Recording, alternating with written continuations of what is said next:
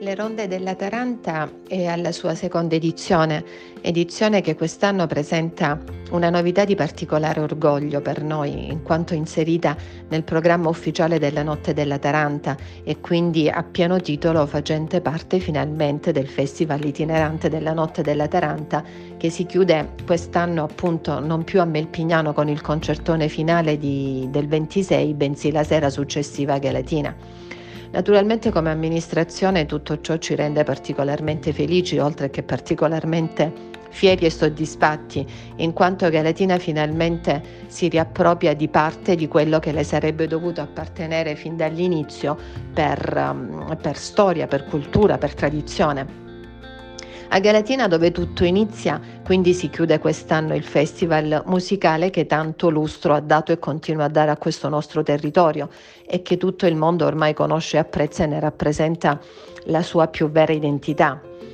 Di di, proprio di quell'identità che più di qualsiasi altro luogo di questa nostra terra salentina è quell'identità che appartiene alla nostra città e che tutti noi abbiamo il dovere di preservare, custodire e valorizzare perché, eh, perché ci racconta, racconta le nostre radici più profonde, le nostre radici più autentiche e più vere. Noi siamo proprio le radici, la tradizione viva del festival che ha guardato avanti, ha innovato una storia popolare, l'ha portata e continua a portarla in giro per il mondo, eh, raccontando in chiave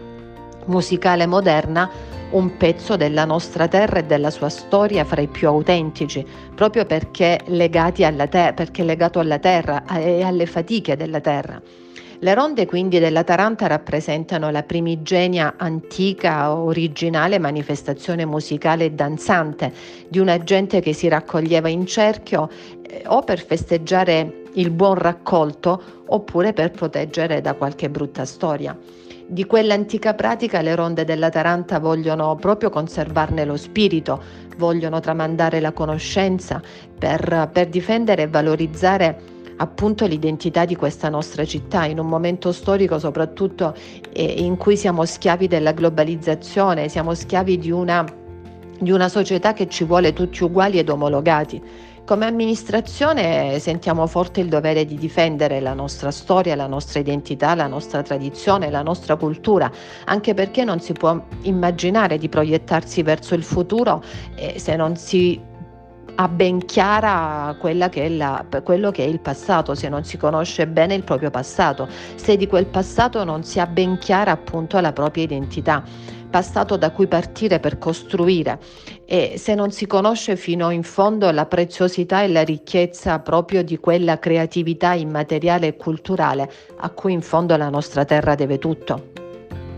Noi attraverso le ronde della Taranta vogliamo proprio raccontare quella storia, la nostra storia, le nostre preziose radici. Vogliamo um, narrare perché ne rimanga traccia indelebile da che cosa nasce quello che oggi è il canto della gioia di vivere, mentre in passato, come tutti conosciamo, sappiamo, rappresentava la sofferenza del vivere in una condizione a volte di totale marginalità.